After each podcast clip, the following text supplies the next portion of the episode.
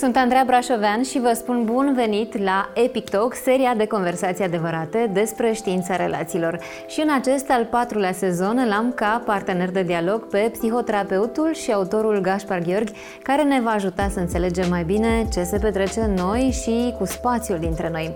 Epic Talk este un podcast găzduit de pagina de psihologie și susținut de EON.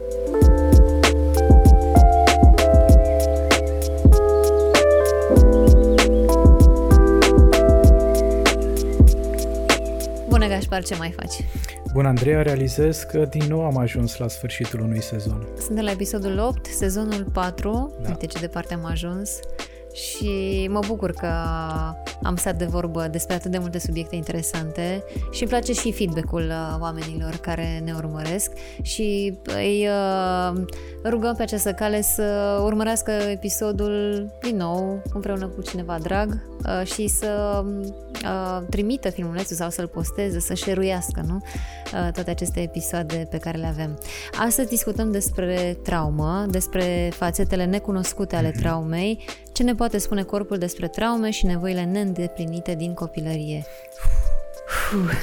Este un subiect destul de greu și cred că este greu pentru fiecare dintre noi să se uite atât de profund în interior și să găsească acolo toate toate evenimentele din trecut, toate nemulțumirile, toate greutățile. Și că am mai vorbit despre traumă, mm-hmm. îți propun să mai discutăm o dată despre ce noțiune de bază și după aceea uh, aprofundăm discuția. Practic, când se instalează trauma și ce este trauma? Sunt multe definiții. Una dintre definițiile mele preferate e cea dată de Peter Levine, care spune că trauma e o rană, o rană la nivel uh, sufletesc, care ne deconectează cumva de propriile emoții, de propriile sentimente, Uh, de lumea din care facem parte ne înstrăinează, uh, de oamenii care sunt importanți pentru noi. Trauma, spune Gabor Mate, care are de asemenea o definiție foarte frumoasă, e de fapt efectul pe care ceea ce se întâmplă în exterior îl lasă în universul tău interior. Și exact așa cum există o rană fizică, există rana sufletească, rana psihologică, care pentru a se vindeca uh, creează o poșghiță, o scoarță, acea scoarță care e menită să ne protejeze, dar în același timp uh, are și această funcție sau capacitate de a împiedica capacitatea noastră de a simți. Atunci când eu am căzut și mi-am lovit uh, piciorul foarte tare, s-a creat acea scoarță care mă protejează, eu nu mai simt, ea e foarte puternică, e impenetrabilă. Și din păcate asta se întâmplă și cu sufletele noastre atunci când ne confruntăm cu experiențe de viață în care ne-am simțit copleșiți, în care ne-am simțit amenințați, în care uh, ne-a fost foarte greu, în care nu a fost cineva cine să ne ajute să ghidăm energia durerii și a suferinței, rămânem blocați undeva în trecut. Și aceasta este o altă definiție pe care specialiștii o dau traumei. E o incapacitate, o dificultate de a trăi în momentul prezent, de a te bucura de partea frumoasă a vieții, pentru că ești prizonier trecutului. Ești uh, prins undeva într-un cap capitol al vieții tale, într-o perioadă a vieții tale în care ți-a fost foarte, foarte greu și de care nu ai reușit să te desprinzi. De asemenea, există această dihotomie între traumele cu T mare și traumele cu T mic. Uh, traumele cu T mare reprezintă atrocitățile vieții, războaie, calamități, dezastre, accidente, probleme grave de sănătate, însă există și aceste traume cu T mic care sunt un pic mai greu de pus în cuvinte pentru că avem tendința de a le trece la capitolul normalitățile vieții. Dar care pot fi la fel de grave, nu? Ca exact, și traumele efectul, cu T mare. efectul pe care îl lasă asupra universului nostru interior, asupra relațiilor noastre, s-ar putea să fie același oraș și aici să ne gândim la acele momente în care uh, nu a existat conexiune emoțională între noi și îngrijitorii noștri, la momentele în care nevoile noastre au fost efectiv uh, ignorate, vorbim des când vine vorba despre traumă, despre ceea ce a fost negativ și ni s-a întâmplat, dar tot la categoria traume cu tâmic putem trece și acele experiențe care ne-am fi dorit să se întâmple. Și mi-aduc aminte de una dintre cursantele de la un curs pe care l-am susținut, care povestea cât de mult și-ar fi dorit ca mămica ei să participe la acele spectacole de balet la care ea dansa. Acum e un adult și mămica ei încă nu e prezentă la spectacolele ei. Uh, și acestea pot să fie de asemenea surse ale unor uh, experiențe care să stârnească noi sau să declanșeze această rană sufletească despre care vorbește Peter Levin. Și când se instalează aceste traume? Se instalează în momentul în care are loc un eveniment major în viața noastră sau o întâmplare care ne afectează uh, sau se instalează treptat în funcție de cum gestionăm noi lucrurile, în funcție de uh, sprijinul pe care îl avem sau nu îl avem în jurul nostru? Foarte bine punctat. Majoritatea specialiștilor din psihologia traumei spun că nu e vorba despre experiența negativă în sine, ci despre lipsa de sprijin și de suport pentru a trece prin experiența respectivă, pentru a-i face față sau pentru a o integra. Peter Levin uh, vorbește despre traumă atunci când lipsește un martor empatic, atunci când lipsește o persoană care să ne ofere Înțelegere, sprijin, poate... înțelegere, ascultare, uh, conectare, siguranță, ca noi să putem să descărcăm toată acea energie pe care corpul nostru o produce în momentele în care ne-am confruntat cu o experiență negativă.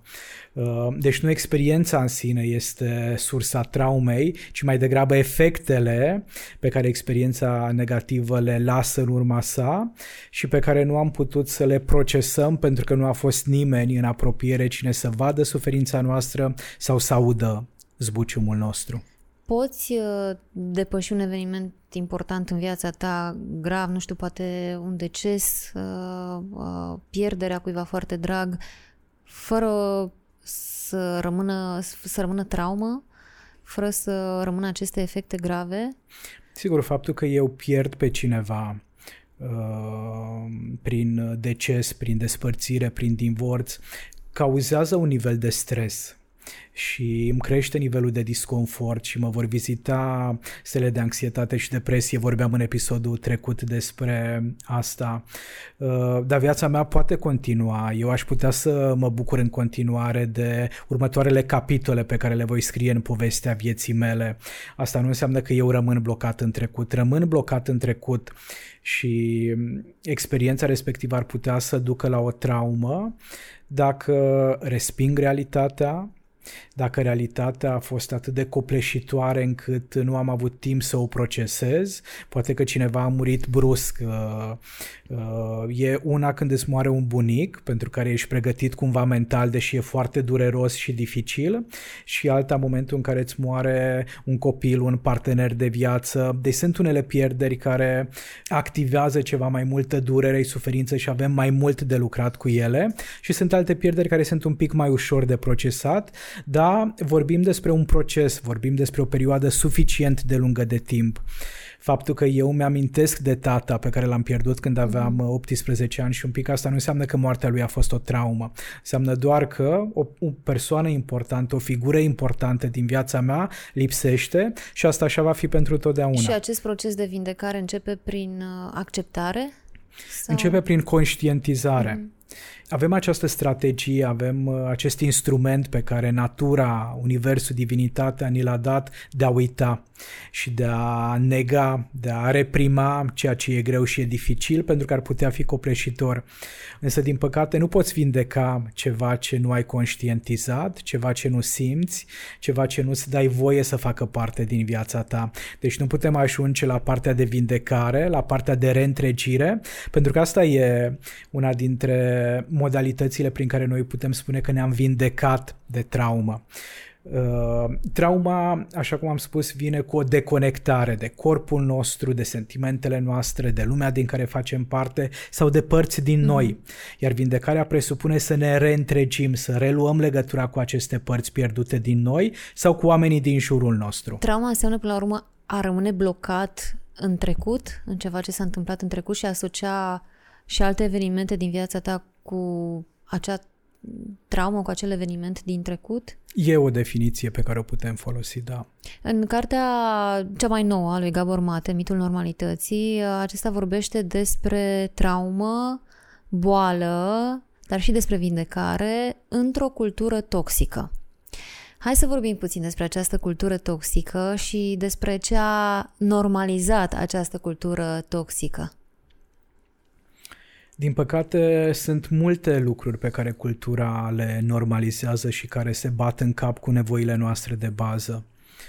Ce îmi uh, stârnește mie indignarea de cele mai multe ori sunt aceste mesaje de independență și autonomie totală și suntem cumva încurajați să nu ne bazăm pe ceilalți, să nu depindem de ceilalți, să nu avem încredere în ceilalți, să ne punem pe noi din nou și din nou în centru atenției, lumina reflectoarelor să fie îndreptată doar asupra noastră, ceea ce este o formă de toxicitate mm-hmm. și care poate ascunde foarte multă traumă. Un alt mit care există în cultura noastră e că nu ar trebui să simți, să fii vulnerabil. Multe persoane, din cauza experiențelor pe care nu le-au procesat, se refugiază în propria minte și pierd conexiunea cu corpul, cu sentimentele, cu trăirile, cu senzațiile, cu tot ceea ce ține de partea asta biologică. În psihologia traumei se vorbește mult de faptul că trauma nu e o chestiune pur mentală, pur psihică. E înainte de toate o chestiune somatică, corporală. De aceea avem nevoie să ne aducem și corpul în terapie atunci când vine vorba de vindecarea traumei. Și atâta timp cât societatea în care noi trăim ni se spune că ar trebui să fim cei mai deștepți, cei mai inteligenți, dar nu cei mai empatici, cei mai generoși și cei mai buni la suflet, acestea sunt niște mesaje toxice. De asemenea, toate comportamentele pe care societatea le promovează și le aplaudă, să-ți depășești absolut orice limită, să nu ții cont de slăbiciunile tale, sunt doar în mintea ta, doar în capul tău, uh, ești menit să-ți transformi toate visurile în realitate și așa mai departe. Sigur că cu toții ne dorim să prosperăm, cu toții ne dorim să ajungem la o variantă mai bună a noastră, dar nu cred că e benefic, Andreea, să călcăm pe cadavre și să ne călcăm în picioare sentimentele, trăirile, limitele, să trăim ca și cum am fi niște nemuritori, niște invincibili, pentru că nu suntem, din păcate. Tu crezi în karmă? E o întrebare foarte bună. Cred uh, în tipare, mm-hmm. Cred uh, în efecte. Uh, da, aș putea spune că cred. Te întreb asta pentru că de multe ori atunci când uh, uh, suntem, nu știu, poate buni sau delăsători cu anumiți oameni care poate s-au comportat urât cu noi. Sunt oameni în jurul nostru care spun, dar nu trebuia să lași așa, trebuia să rezolvi, trebuia să-i spui că a greșit, că... Și mă gândesc așa, dacă noi gândim negativ și tot timpul aruncăm lucruri negative și nu ne place nici ce spuneai tu puțin mai devreme, tot timpul să ne concentrăm doar asupra noastră, da. mă gândesc că lucrurile astea se întorc într-un fel, nu? Chiar dacă tu poate ai făcut un bine cuiva care poate în acel moment nu merita, să zicem așa, uh, poate că în timp uh, fapta ta bună se întoarce asupra ta. Absolut, absolut. Cred că există... Poate din altă parte, poate nu din acel loc, poate vine din altă parte. Exact. Cred că există această inteligență superioară în univers care are grijă de noi, care ne ghidează, care ne protejează și cu cât aducem mai multă energie pozitivă în viața noastră, în familia noastră, în comunitatea noastră, cu atât vor funcționa mai bine oamenii din jurul nostru. Dacă aducem energie negativă și nu ținem cont decât de propria persoană și de binele personal, cred că avem șanse să dezvoltăm, din păcate, doar toxicitatea culturii în care trăim. Și revenind la, la traume, mi-a trecut prin minte în timp ce te ascultam faptul că pot alege eu în viața asta să nu-mi bat capul cu moștenirea psihologică, cu traumele pe care le-am dobândit în copilărie și să mă țin la distanță de ele, însă traumele mele vor apărea în grădina, în viața copiilor mei, a nepoților mei, a urmașilor mei. Vin ele singure atunci când nu le inviți. Exact. Um, există acest mit al normalității și cred că aș pune acest cuvânt normalitate în, acea, în aceeași categorie cu uh, cuvântul trebuie. Pentru că, până la urmă, nimic nu trebuie și normalitate e un termen pe care îl folosim foarte des, dar poate că nu reprezintă ceea ce e mai sănătos și despre asta vorbește și Gabor Mate în carte. Și mă, mă gândeam acum la un experiment. Probabil că dacă pui pe masă uh, o salată și o porție de cartofi prăjiți cu parmezan și cu, nu știu, ceva prăjit acolo, altceva, nu știu, uh, probabil dintre 100 de persoane, probabil că 90 vor alege cartofi prăjiți cu parmezan pentru că miros uh, da. mai apetisant, sunt poate mai gustoși. Asta nu înseamnă că este și sănătos, nu? Exact. Nu înseamnă că este și cel mai sănătos lucru. Și uh, în cartea sa, Gabor Mate îl citează pe uh, Eric Fromm, care mm-hmm. spune așa, faptul că milioane de oameni împărtășesc aceleași vicii, nu transformă aceste vicii în virtuți. Faptul că au în comun atât de multe erori nu face ca erorile să fie adevăruri, iar faptul că milioane de oameni împărtășesc aceleași forme de patologie mentală nu face ca acești oameni să fie sănătoși. Mi s-a părut foarte interesant acest citat. Este și e un citat care merită cumva să ne stârnească curiozitatea și să analizăm un pic propriul comportament, să vedem care sunt acele mesaje pe care noi le promovăm ca reprezentând o normalitate, dar care să simbolizeze de fapt farfuria cu parmezan și cartofi prăjiți despre care tu vorbeai. Și aici nu putem face niciun fel de schimbare în viața noastră, Andreea, până nu conștientizăm ceva. Iar pentru a ajunge la conștientizare avem nevoie de niște semne de întrebare. Avem nevoie să îndrăznim să regândim anumite lucruri care nouă ni s-ar fi părut normal normale. Probabil că pentru unele familii normalitatea e ca tata să lipsească și doar să muncească. Pentru alte familii normalitatea e să existe agresivitate fizică. Pentru alte persoane normalitatea e să consume uh, substanțe, alcool, medicamente, droguri, doar pentru că s-au obișnuit să facă asta. Noi, și din nou fac referire la natură, divinitate, univers, avem acest dar al adaptabilității. Ne putem adapta la orice, dar asta nu înseamnă că orice la ce ne-am adaptat este benefic sănătos pentru prezența noastră, pentru existența noastră, pentru cultura noastră. Sănătatea noastră colectivă se deteriorează. Care este explicația? De ce se deteriorează? Tocmai pentru că normalizăm de multe ori lucruri care nu sunt sănătoase sau pentru că ne orientăm foarte mult după ce fac și ceilalți, în loc să ne alegem propria normalitate și propria rețetă sănătoasă și bună pentru noi și aici nu mă refer la neapărat la alimentație și asta e importantă până la urmă, dar mă refer la sănătatea noastră mentală. Asta e o, e o metaforă foarte frumoasă pe care, pe care o folosește Andreea și cred că sănătatea noastră colectivă oglindește de fapt sănătatea noastră interioară și personală, ce e la nivel macro, există și la nivel uh, micro și într-o societate în care nu există alfabetizare emoțională, într-o societate în care nu există respect relațional, într-o societate în care trăiesc ca și cum aș fi deconectat de tot ce există în jurul meu și nu mă interesează, nu-mi pasă pentru că nu e problema mea, pentru că nu mă apasă, nu am cum să fiu o persoană sănătoasă din punct de vedere mental, din punct de vedere psihologic, din punct de vedere emoțional și relațional. Și cred că aici, dacă am îndrăzni un pic să fim mai atenți la ce se întâmplă în noi și în spațiul dintre noi, am putea schimba cumva macazul, am putea schimba traiectoria. Și adevărat, exact așa cum ai punctat și tu în episodul trecut, că omenirea a progresat apropo de importanța sănătății mentale, apropo de conștientizarea traumelor, apropo de mersul la terapie, apropo de participarea la conferințe, la grupuri de dezvoltare personală și așa mai departe. Dar mai e atât de mult loc și atât de mult spațiu ca noi să putem să respirăm din punct de vedere relațional, din punct de vedere social, un aer care să nu fie poluat, care să fie benefic pentru existența umană. Uh, în capitolul 7, Gabor Mate vorbește despre un subiect care mi se pare foarte interesant, despre tensiunea traumatică, atașament versus autenticitate. Da. Și mi se pare că este atât de important și în, în același timp atât de greu să fim autentici într-o astfel de cultură toxică. Cred că uneori nici nu mai știm cum suntem noi și ce ne place noi de fapt și ne luăm după ce vedem în jur, după ce spune societatea sau uh, poate suntem așa cum am vrea să ne vedem și am vrea să fim văzuți, dar nu suntem reali de fapt, nu suntem autentici.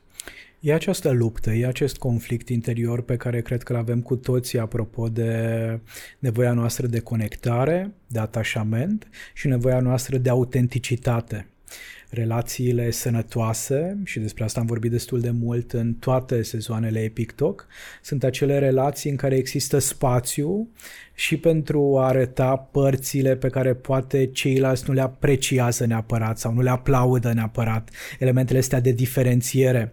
Am avut noi acel episod special despre simbioză, uh-huh. iar opusul simbiozei este diferențierea.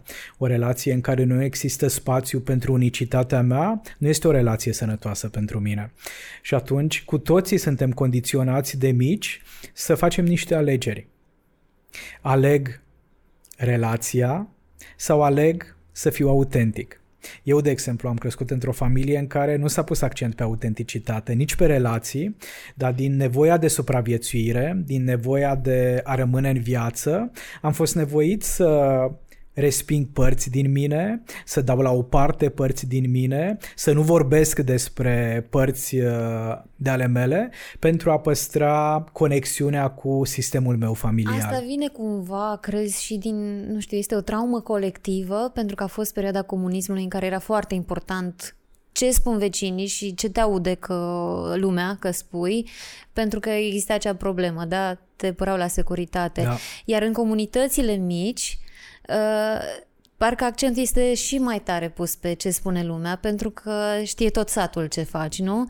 Parcă atunci când vin în București, un oraș mai mare, nici nu-ți cunoști toți vecinii, parcă nu-ți mai pasă atât de mult de ce spune lumea. Sigur. Și cred că suntem mulți dintre noi care am crescut cu ideea aceasta, uh, ce spune lumea. Nu face aia că te vede vecinul, nu face asta că nu-i frumos, că da. ce spune și avem această mentalitate de a fi atenți la ce spun cei din jur, care cred că până la un anumit nivel e importantă. Pentru că trăim într-o societate și cumva ne ajustăm și adaptăm în funcție de feedback-ul pe care îl primim. Însă mulți dintre noi provenim din medii familiale în care nu a fost loc pentru nevoile noastre pentru emoțiile noastre, pentru preferințele noastre, pentru alegerile noastre. Nu ai cum să devii un adult uh, autentic într-o astfel de situație, pentru că tu te-ai obișnuit să funcționezi într-un anumit fel. Așa cum există și cealaltă extremă. Persoane care s-au obișnuit să îmbrățișeze autenticitatea și să renunțe uh, să se deconecteze, să se detașeze de mediul din jur. Acestea sunt persoanele care spun că am dreptul să exprimă în cuvinte adevărul oricât ar fi de crud, oricât ar fi el de neșlefuit, oricât ar fi de dureros și așa mai departe. Uh, Poți face asta, dar care e costul pe care îl plătești? De aceea cred că această dihotomie, atașament, autenticitate, relații, să mă aleg pe mine, e un dans pe care este nevoie să-l purtăm cu maximă înțelepciune și să fim foarte conștienți de momentele în care exagerăm și ne apropiem prea mult de o extremă sau de cealaltă. Te-am întrebat de această traumă colectivă pentru că am o prietenă care locuiește deja de mai bine de 10 ani în Statele Unite ale Americii și a mers la acolo la uh, psiholog, face terapie și uh, terapeuta a întrebat-o uh, mai multe despre copilărie, despre țara ei, a întrebat-o despre România, despre perioada comunistă, pentru că sunt culturi total diferite și mă gândesc că se instalează uneori și traume diferite, poate chiar traume colective. Mi s-a Absolut. părut interesant că terapeutul a fost foarte interesant de uh, cultura noastră, ca să poată continua uh, procesul de vindecare cu ea. Să poată să o înțeleagă. Uh-huh. Imaginează-ți, sau cel puțin în imaginația mea, cultura seamănă cu o grădină. O grădină în care eu cresc diferite zarzavaturi, legume, fructe, plante și așa mai departe. Și ceea ce se întâmplă în grădina respectivă cu o plantă influențează foarte mult uh, ce se va întâmpla cu celelalte plante, cum e solul, cum e apa, cum e lumina și așa mai departe. Nu poți avea poate o grădină, uh, mai ales dacă e vorba de una mică, așa cum e România, uh, fără să fie niște consecințe, fără să fie niște efecte asupra altor plante. Hai să ne gândim la o grădină în care există un nuc foarte mare, care își dorește să fie puternic și care crește și se dezvoltă. Apropo Dar de dictatorul Nicolae lui, Ceaușescu. la baza lui nu se dezvoltă Umbra nimic. e atât de mm. multă încât nu există loc pentru zarzavaturi, pentru legume, pentru altceva. Dacă în grădina respectivă există copăcei mai mici, uh, care nu acoperă, nu uh, limitează soarele și așa mai departe, se pot dezvolta și celelalte plante suficient de bine în, în jur. Hai să discutăm puțin de câteva soluții pe care le-am putea avea. Uh, mă gândesc la social media. Și mă gândesc la cum am putea să ne protejăm de toate mesajele care vin de acolo. Noi suntem conștienți cu toții, da? Că toată lumea afișează în social media partea frumoasă a vieții, partea bună, pozele reușite. Uh, foarte rar vezi persoane care să vorbească despre evenimente neplăcute din uh, viața lor uh, pe Instagram sau pe Facebook sau pe TikTok. În general, lumea încearcă să arate partea frumoasă și, practic, probabil de asta și intrăm online să ne inspirăm cu lucruri frumoase și cred că ne place să cumpărăm iluzii. Cum ne putem proteja de toate aceste idei care, ok, vin cu mesaje pozitive uneori, dar ne fac să credem că viața noastră nu e bună, că noi nu suntem ok, pentru că, uite, alții uh, au pe pagina de Instagram o viață mai frumoasă. Cu toate că știm că și noi facem poate același lucru și, uh, și feed-ul nostru și uh, pagina noastră arată frumos și are doar uh, fotografii reușite cu zâmbete pe ele. Da. Avem nevoie de un soi de maturitate, Andreea, și de această capacitate de a discerne între ceea ce este iluzie și ceea ce e realitate. Și în momentul în care navigăm pe o platformă de social media, ar fi bine să avem aceeași prezență de spirit și să realizăm că acolo vedem niște filme, exact așa cum sunt filmele de la televizor. Există filme educative, mm-hmm. există filme care oglindesc parte din realitate și există ficțiune. Există SF, există filme care sunt uh, foarte departe de tot ceea ce înseamnă condiția umană și realitatea umană. Și nu poți să navighezi în social media fără să accepti, fără să-ți permiți, fără să-ți dai voie să fii deziluzionat. Sunt atât de multe iluzii cu care ne întâlnim în social media și atunci când vine partea înțeleaptă, vine partea rațională și ne spune că s-ar putea ca realitatea să fie alta, ne vom simți deziluzionați. Și în momentul respectiv avem nevoie să facem loc în corpul nostru, în mintea noastră, pentru încărcătura emoțională cu care vin aceste deziluzii. Putem totuși să ne setăm într-un fel în... sau să ne nici nu știu cum să mă exprim, să facem în așa fel încât să înțelegem că nu tot ce e de vânzare pe Instagram este real și să reușim să facem o deosebire între ceea ce vedem în acele poze și, nu știu, poate o familie care are trei copii, da, călătorește în Thailanda sau în Bali sau știu, într-o zonă exotică, uh, Pozele de pe Instagram probabil că sunt cele în care toată lumea zâmbește, familia zâmbește, uh, toată lumea e fericită. Și dacă te gândești bine, probabil că a fost foarte greu drumul cu avionul până acolo, cu copiii, da? da. Probabil că unul dintre copii n-a reușit să doarmă toată noaptea, probabil că unul l-a plâns, probabil că toți trei au plâns în același timp și au vrut același lucru, știi? Și sunt toate lucrurile astea. Și chiar vedeam pe pagina de Instagram a Adelei Popescu și mi s-a părut foarte drăguț că a scris asta. Se vedea foarte pitorească așa o imagine în care alergau doi băieței pe plajă și a scris ea acolo în comentariu foarte pitorească imaginea, dar ceea ce nu vedeți voi este că uh, unul dintre băieți alergă după celălalt cu un bolovan în mână și mi s-a părut foarte autentică da. această postare. Din fericire există astfel de influenceri, există astfel de oameni curajoși care îndrăznesc cumva să spargă în bucățele această lume iluzorie. Acest mit. Și să ne transmită că de fapt sunt lucruri pe care nu le vedem, pe care nu le percepem, dar pe care le trăim cu toții. Foarte frumos.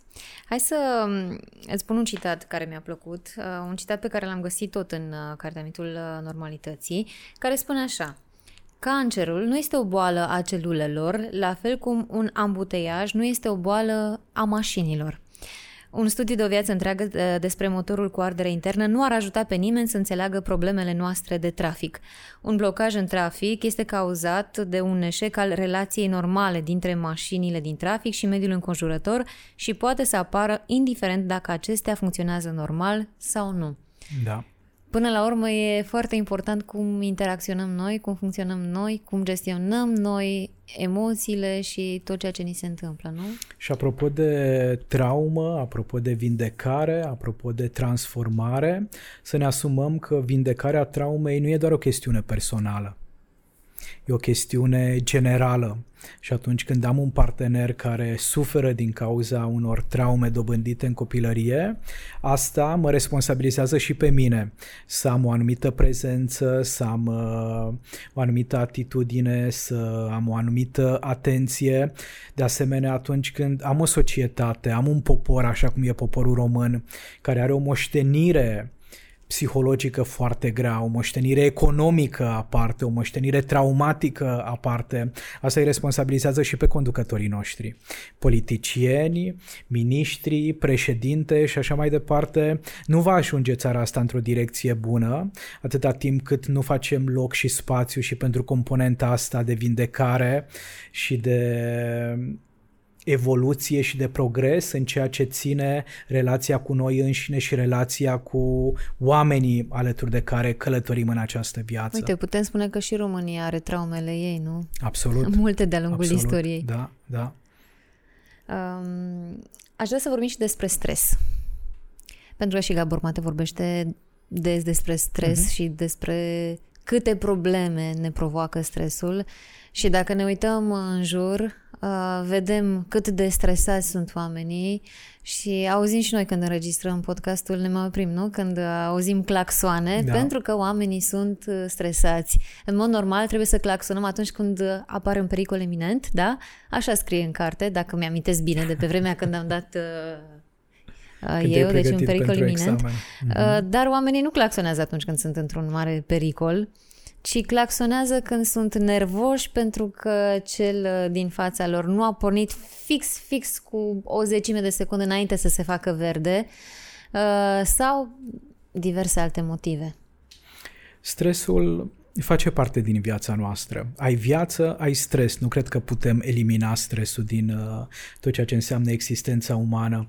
Și cred că, de fapt, reala problemă e reprezentată de lipsa unor strategii eficiente pentru a face față stresului literatura de specialitate se vorbește despre eustres, stresul pozitiv, care ne mobilizează, care ne pregătește, care ne ajută să facem față vieții și distres, care este partea negativă a stresului, care ajunge să ne îmbolnăvească, care ajunge să ne afecteze calitatea vieții și calitatea relațiilor. În momentul în care tu nu ai niște instrumente prin care să înțelegi ce se întâmplă cu tine, în universul tău interior, în universul tău exterior și să faci ceva pentru a determina niște schimbări pozitive, evident că stresul ăsta pozitiv se transformă într-un stres negativ. Evident că asta ajunge să îți afecteze fiecare dimensiune și fiecare părticică a vieții tale. De asemenea, există foarte multe studii, Andreea, care ne arată că felul în care gândim și interpretăm stresul, poate face din el ceva pozitiv, ceva benefic sau ceva negativ.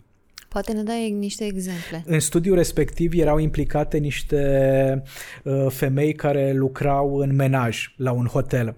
Acele femei care în momentul în care aveau de curățat anumite spații ale hotelului și se întâlneau cu stresul, îi spuneau că nu e în regulă, că nu e ok, că nu ar trebui să simt asta, că nu ar trebui să trăiesc asta, că nu e bine ce îmi transmite corpul și așa mai departe, transformau stresul pozitiv într-un stres negativ. Acele femei care însă spuneau, ia stai puțin, corpul acum îmi transmite ceva, corpul meu acum îmi semnalizează ceva, poate am nevoie să respir un pic mai lent, poate am nevoie să mă odihnesc mai mult, poate am nevoie doar să normalizez ceea ce simt, pentru că sunt anumite lucruri pe care este foarte important să le normalizăm. Acestea sunt persoanele care au reușit să facă față mult mai bine situației și care nu au fost copleșite de stres. Deci atunci când ne vizitează câte o emoție negativă, stau în trafic, da? Și uh, văd că ritmul este foarte lent și nu voi ajunge poate la ora potrivită acolo unde mi-am propus să ajung. Corpul meu o să-mi semnaleze asta. O să apară o anumită tensiune, o să apară un anumit disconfort, o să apară o anumită încordare și în momentul respectiv am niște strategii la îndemână apăs uh, pe volan și scot un sunet, uh, destresez pe toată lumea în jurul meu sau am posibilitatea de a respira de două, trei ori, abdominal, conștient, de a vedea în care parte a corpului meu e mai multă tensiune și poate de a masa un pic partea respectivă a corpului. Ce ar fi dacă mi-aș pune muzică la radio în uh, momentul respectiv? Cred că deci astea mult, sunt strategiile e de benefice. Uh, și de mult exercițiu ca să ajungi acolo. E nevoie de practică și de Practic. bunăvoință. Începem încet, încet, așa. Da. Dar are sens? Are sens ce spui tu, doar că mi-e greu să-mi imaginez un uh, om nervos în trafic la Victorie care claxonează, uh-huh. uh, alegând varianta în care deschide geamul, respiră și își face masaj, nu știu, la uh-huh. uh, umeri Pentru sau că la de ce are sau nevoie la acest om să poată să facă asta? De ce ar avea nevoie? Uh-huh. Probabil de garanția că ajunge la timp, nu știu, sau uh, ca să nu mai claxoneze, mă refer. Mm-hmm. Nu, deci, deci ar avea nevoie ca, ca să, să aplice mai... strategia. A, să fie da. foarte conectat cu propria persoană, mă gândesc, nu? De exemplu, da. Și ar avea nevoie să știe că se poate și altfel. Mm-hmm. M-ai întrebat dacă cred în karmă. Da. Nu? Uh, și ți-am spus că eu cred mai degrabă în tipare. Uh-huh. Uh, mintea acestui om s-a obișnuit cu un anumit tipar, uh-huh. cu un anumit fel de a fi. Exact. Am nevoie să știu că o anumită situație poate fi gestionată și altfel, că modalitatea de a rezolva o anumită situație pe care eu o dețin nu este unică.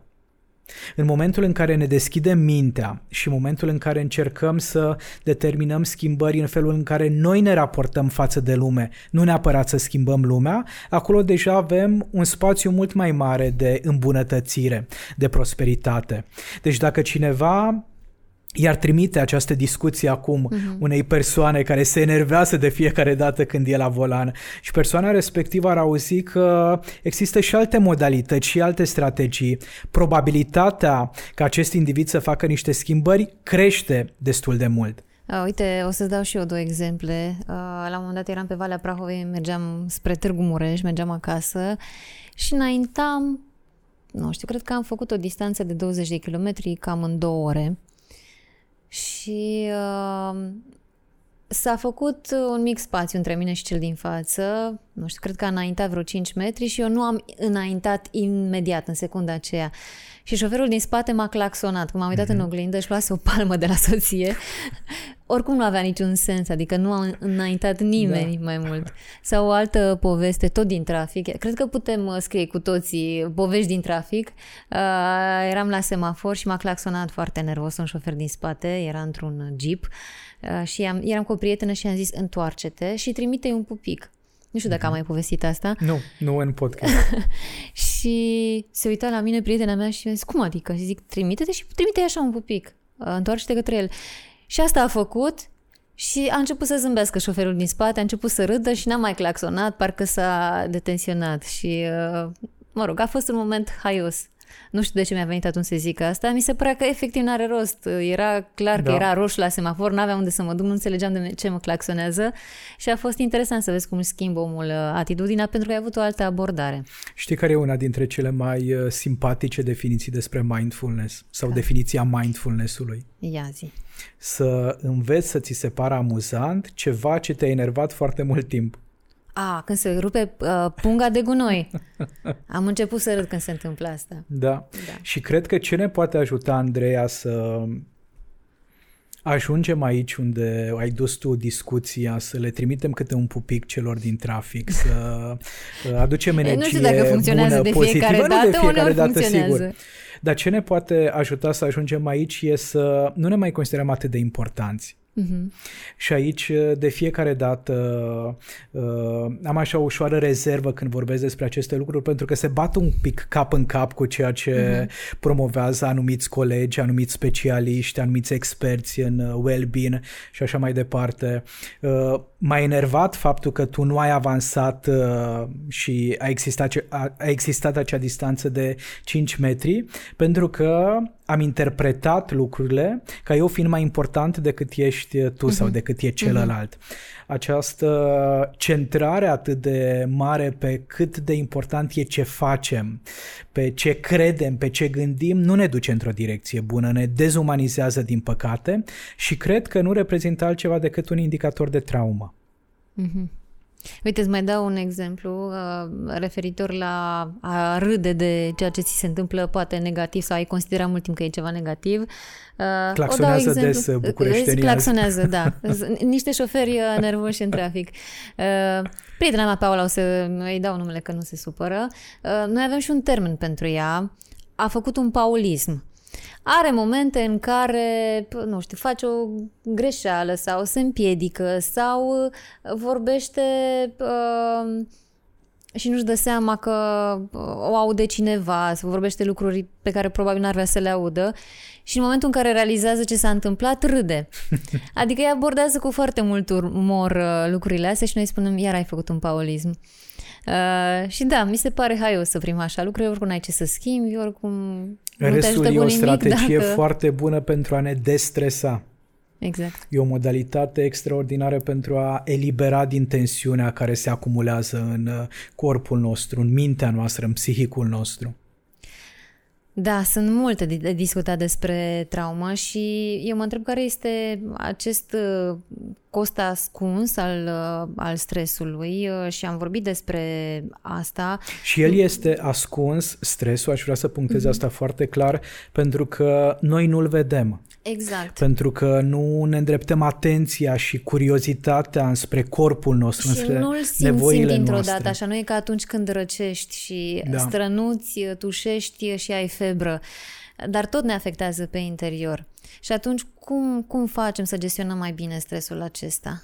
Cred că avem nevoie majoră să învățăm să trăim într-un mod conștient să ne scanăm corpul de mai multe ori pe zi, să ne curățăm mintea de mai multe ori pe săptămână, să ne interiorizăm un pic mai mult, să regândim anumite priorități în viața noastră, să învățăm să descoperim vocea tainică a corpului nostru. Cine, Andreea, ne învață să ne ascultăm corpul? Și trauma, stresul, anxietatea, depresia se întâmplă și la nivel somatic, nu doar la nivel mental. Câți dintre noi în momentul în care ne confruntăm cu o provocare sau o dificultate, ne îndreptăm atenția asupra corpului și o facem într-o manieră blândă, umană, definită de compasiune. Majoritatea dintre noi fugim de corpurile noastre, fugim de trăirile noastre, de senzațiile noastre și ne călcăm corpul în picioare. Iar el, mintea își poate imagina absolut orice, dar corpul uman nu a fost construit să facă absolut orice. Și mi se pare și văd în jurul meu Uh, persoane care au nevoie să meargă la medic pentru că au dezvoltat anumite afecțiuni și este clar că de foarte multe ori corpul încearcă să ne transmită mesaje și acesta este felul prin care ne transmite că poate e nevoie să luăm o pauză, poate e nevoie să fim mai atenți la nevoile noastre uh, și multe alte mesaje de genul acesta, dacă am și ști să-l ascultăm. Și dacă am îndrăznit să-l punem pe lista de priorități, uh-huh. Dacă am realiza, e acum un uh, documentar foarte în vogă pe Netflix despre Phil Schatz, mi se pare că îi se pronunță numele, nu știu dacă l-ai văzut. Nu l-am văzut. E un uh, psihiatru care a dezvoltat o abordare psihoterapeutică foarte de impact. E un documentar de o ore și jumătate. Unul dintre clienții acestui psihiatru, care e un actor, uh, a ales să facă un film uh-huh. cu psihoterapeutul lui, cu acest uh, film. Și el spune că pentru a putea să trăim, pentru a putea să ne gestionăm provocările, conflictele, problemele și așa mai departe, avem nevoie să ne redobândim forța vieții. În momentul în care cineva este copleșit de depresie, de anxietate, de stres, de o problemă de sănătate psihică sau fizică, și-a pierdut forța vieții. Și acest uh, Phil Schatz spune că forța vieții merită să ne o imaginăm ca pe un triunghi. Iar la baza acestui triunghi e corpul. Următorul nivel din triunghiul nostru este reprezentat de relații, iar vârful este reprezentat de legătura cu propria persoană. Pentru a redobândi forța vieții noastre, avem nevoie, spune el, de mișcare, de hrană sănătoasă și de somn, pentru a ne ajuta corpul să producă din nou energie care să fie optimă reîntregirii și vindecării. De asemenea, avem nevoie de relații, de oameni în prezența cărora să putem să descărcăm ce e prea mult, ce e prea dificil și să ne încărcăm de asemenea cu optimism și cu speranță. Și în momentul în care i-am acordat atenția cuvenită corpului, le-am acordat atenția cuvenită relațiilor, relațiilor, abia după aceea vom vedea cum se vindecă psihicul nostru, mentalul nostru, universul nostru interior, și se îmbunătățește dinamica noastră interioară și felul în care ne raportăm față și de viață. Și mai scăpăm de traume. Um, Dar are sens, nu? Adică mi se sens, pare da. atât de frumoasă această metaforă a triunghiului și, și atât de clară. cum uh, baza și vârful sunt legate de propria persoană și legate exact. de corp și minte și mijlocul care podul. e nelipsit, podul, liantul, e legat de relațiile pe care le avem noi cu cei din jur. Uh, aș vrea să vorbim puțin și despre nevoile neîndeplinite ale copilului și despre reprimare. La ce duc toate acestea? E o formă de traumă cu tâmic. Uh-huh. Orice nevoie care a fost ignorată, care a fost minimizată, care a fost uh, respinsă. Citisem de curând uh, în uh, documentarea asta pentru noua mea carte, am descoperit o metaforă de care nu auzisem, și anume că trauma poate fi ceva, ce, ceva rău ce s-a întâmplat mult prea repede, pentru o perioadă mult prea lungă de timp, sau ceva pozitiv ce s-a întâmplat pentru o perioadă mult prea scurtă de timp. A, deci și lucrurile pozitive pot provoca traume? Lucrurile pozitive care se petrec într-o perioadă foarte, foarte limitată de timp. Adică, practic, te îndrept spre, să zicem, cu ghilimele de rigoare, uh, ciocolată și pe când să o mănânci, ca visam când eram mică, da? mi s-a întâmplat și dacă mi s-a întâmplat și vouă, am visat că am văzut o ciocolată mare și pe când să ajung la ea, m-am trezit. Da, da un pic mai concret, dacă nu am mâncat suficientă ciocolată în copilărie, ar putea să fie dificil, dar nu e neapărat o formă mm-hmm. de traumă, însă mai degrabă ar putea să fie o formă de traumă faptul că uh, părinții nu au îndrăznit să-și exprime emoțiile pozitive față de mine. Să vorbească despre momentele în care erau mândri, să mă aprecieze, să mă admire, să vadă părțile mele frumoase. Deci, la partea asta se referă la chestii pozitive mm-hmm. care au fost prezente o perioadă foarte scurtă de timp, mm-hmm. că ele ar putea să fie un indicator de traumă și un copil care nu este încurajat, Andreea, să-și descopere corpul, să se împrietenească cu propriile emoții. E un suflet mutilat. Cum ajunge el în adolescență și la vârsta adultă? Cum va funcționa în societate? Exact în baza tiparului pe care l-a dobândit în copilărie. Nu am fost încurajat să țin cont de ce îmi transmite corpul. Acesta este modelul pe care îl voi perpetua mai departe. Și dacă aud doi oameni, așa cum suntem noi, vorbind despre subiectul respectiv, care o să fie prima mea reacție? E o prostie. Uh-huh. Eu îmi cunosc foarte bine corpul. Îi dau alcool, îi dau mâncare, îi dau medicamente, îi dau uh, sport uh, și așa mai departe, dar nu asta înseamnă a-ți cunoaște corpul.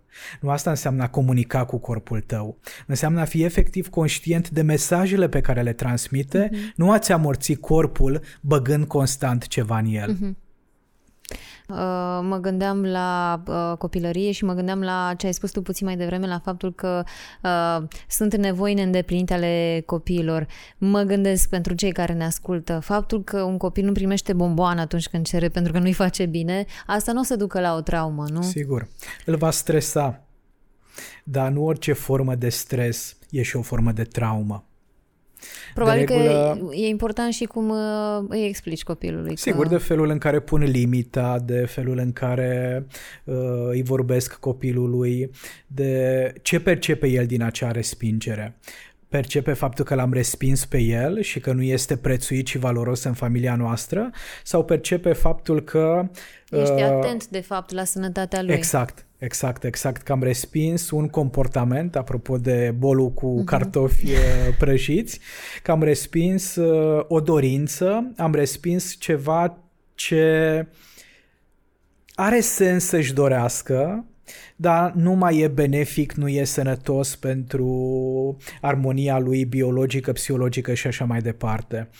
Uh, Și aici este un alt aspect important pe care Gabor Mate îl punctează în cartea lui în mitul normalității, pentru că tot mai mulți oameni au împrumutat acest cuvânt traumă îl folosim cu o lipsă de responsabilitate, mm-hmm. îl folosim cu o lejeritate, exact așa cum folosim și alte etichete clinice. Aș vrea să vorbim puțin și despre ce uh, scrie Gabor Mate și în cartea Când corpul spune nu, legate de traume și efectele pe termen lung și bolile care apar uh, din cauza acestor uh, traume ignorate până la urmă. Mm-hmm. Așa cum am spus, trauma e o formă de deconectare pierdem conexiunea cu corpul nostru, cu emoțiile noastre, cu lumea din care facem parte, în care trăim, cu momentul prezent. Iar aceste forme de deconectare ne costă, Andreea. Hai să ne imaginăm ce se întâmplă cu o plantă care nu e udată ea va sucumba la un uh, moment dat. Ce se întâmplă cu un corp care nu are posibilitatea de a descărca prea plinul care s-a adunat? La un moment dat va claca, la un moment dat uh, va dezvolta un sistem autodistructiv. Iar o formă de autodistrugere poate fi o boală, poate fi o boală autoimună, poate fi o tulburare fizică care îmi transmite că din ceva e prea mult nu cred că aceste boli apar la întâmplare și nu cred că ele au doar o bază biologică. De fiecare dată, pe lângă această predispoziție biologică, există și factorii psihologici, există și factorii de mediu care reprezintă cumva contextul sau cadrul în care o predispoziție biologică ajunge să se manifeste sau să nu se manifeste. Și costurile ignoranței, costurile unei culturi lipsite de atenție îndreptată asupra emoțiilor, asupra sentimentelor, asupra relațiilor, costurile unei vieți în care nu vrem să avem de-a face cu ceea ce e dureros și cu ceea ce e dificil, sunt costuri pe care le plătim cu toții. Nu poți face o alegere să te deconectezi de la trecut și el să nu te afecteze, să nu te influențeze. Însă dacă îndrăznești să îți aduni curajul, bunăvoința, uh, disponibilitatea de a cunoaște un pic trecutul, de a analiza trecutul, de a aerisi un pic trecutul și de a te descoperi pe sine, de a descoperi povestea vieții tale. Asta îți oferă șansa pentru vindecare. Asta îți oferă posibilitatea pentru a face niște progrese în existența ta. De aceea Gabor Mate spune că în cultura noastră, dacă nu apropiem medicina de psihologie și de spiritualitate, vorbim de o vindecare superficială, pentru că psihologii, din păcate, în continuare tratează doar mintea omului, ignorând sau neglijând partea somatică și corpul, iar în lumea medicală Doctorii tratează doar corpul și doar anumite părți ale corpului, fără să fie interesate de sistemul întreg din punct de vedere biologic sau de acest binom minte-corp, corp-minte. Și ce îmi place mie este că am văzut că au început să apară medici, cel puțin am auzit în jurul meu, medici uh, uh, care își trimit pacienții și la psiholog și asta o, mi da. se pare foarte frumos. Da, sunt, uh, din fericire, medici care inclusiv în uh, scurtele minute de consultație adresează diferite întrebări. Uh, am auzit de curând de un medic orelist care în momentul în care pacientul s-a dus și s-a plâns de niște otite, l-a întrebat, care e, l-a întrebat pe pacient care este relația cu tata. Deci cumva există deschidere, dar mai e atât de mult loc și avem nevoie să vorbim despre aceste exemple pozitive pentru că ele ar putea să fie contagioase în ceea ce îi privește pe acei specialiști care nu îndrăznesc să vadă lucrurile în maniera asta holistică. Și am auzit inclusiv un exemplu, un alt exemplu legat de problemele larinichi care ar putea indica anumite probleme în cuplu. Da. Uh, nu auzisem până acum de asta. Totul e interconectat.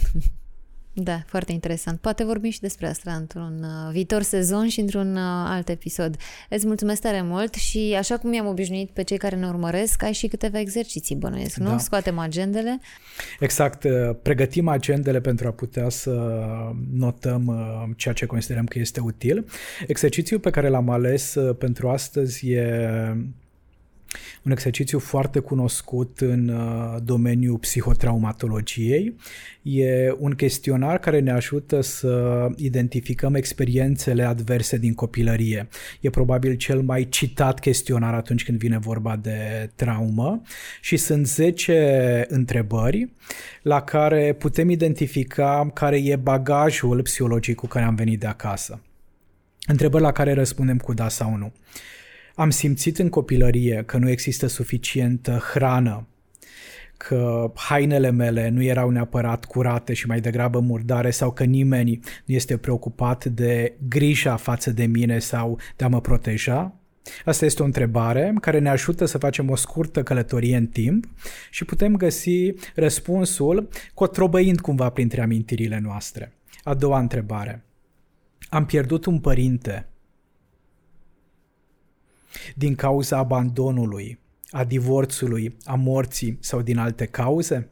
Ceea ce ne aduce în discuție faptul că aceste pierderi, dacă nu sunt procesate, pot să lase niște urme foarte, foarte adânci în sufletul nostru. A treia întrebare. Am trăit alături de o persoană depresivă, cu tulburări psihice sau cu tentative de suicid? Uneori nu este nevoie ca nouă să ni se fi întâmplat neapărat lucruri rele.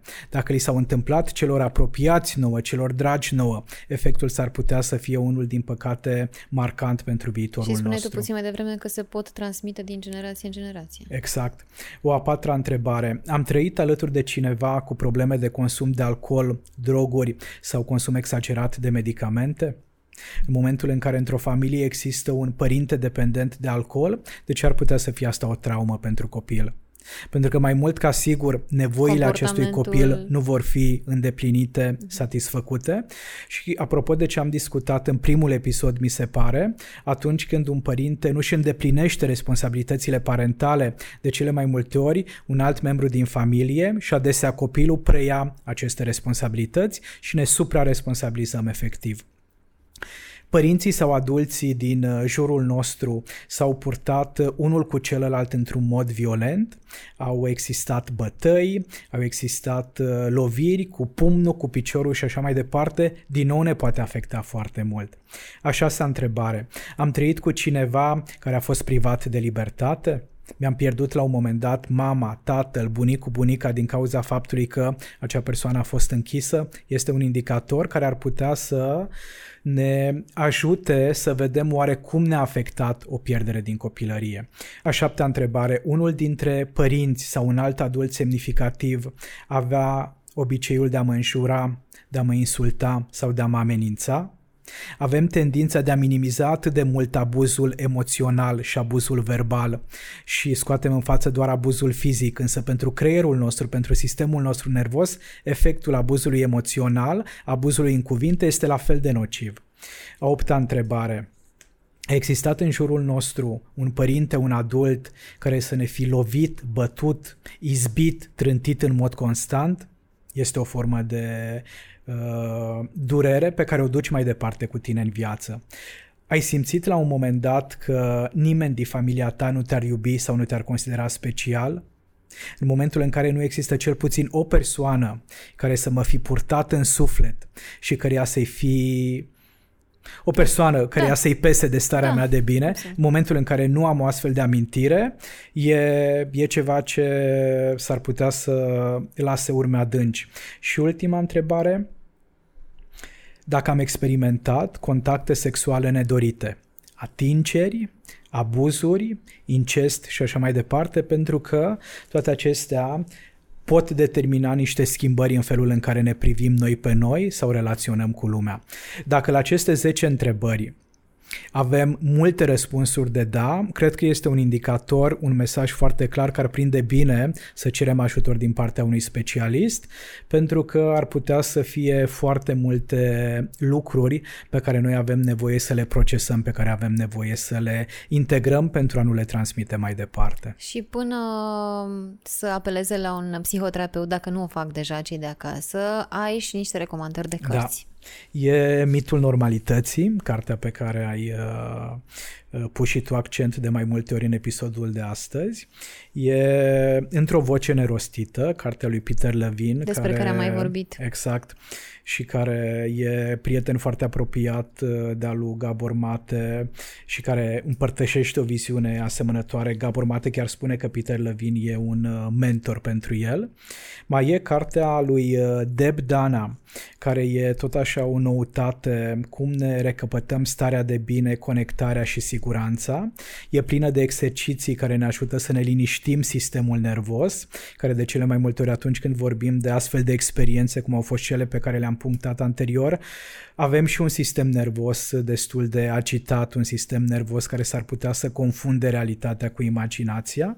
Și mai e o altă carte scrisă de Bruce Perry și Oprah Winfrey, renumita Oprah Winfrey, ce s-a întâmplat cu tine, apropo de întrebări pe care merită să ni le adresăm pentru a face pace cu trecutul nostru, pentru a învăța ceva din trecutul nostru și pentru a ne oferi permisiunea și libertatea de a trăi cu adevărat în prezent. Mulțumesc tare mult. Poate un mesaj pentru cei care ne urmăresc acum la final de sezon? Oh, e... Le-aș mulțumi celor care ne-au ascultat, celor care ne-au urmărit uh, pe YouTube pentru uh, mesaje, pentru cuvintele de apreciere. De fiecare dată sunt uh, binevenite. Și aș încheia cu ce ai punctat uh, și tu, Andreea, în uh, episodul trecut, și anume să îndrăznim să dăm mai departe această informație, să nu o ținem doar pentru noi, pentru că s-ar putea să salveze vieți, familii, relații și poate chiar viitorul planetei. Și mi se pare important și am și o tendință asta, chiar mă gândeam acum că parcă simt nevoia să reascult câteva episoade din uh, sezoanele trecute. Cred că pe unele le putem, uh, din unele putem învăța din nou lucruri uh, pe care poate nu le-am învățat data trecută când am ascultat. Exact, e ca experiența pe care le auzim unei mai cărți. bine acum. E Mulțumesc. ca experiența unei cărți și a unei lecturi. Mulțumesc frumos și eu, Andrei. Va continua.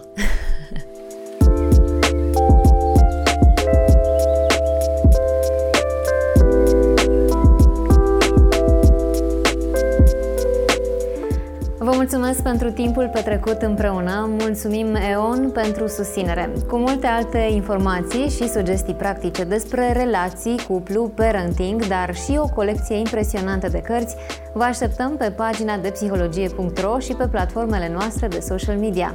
Toate bune! Pe curând!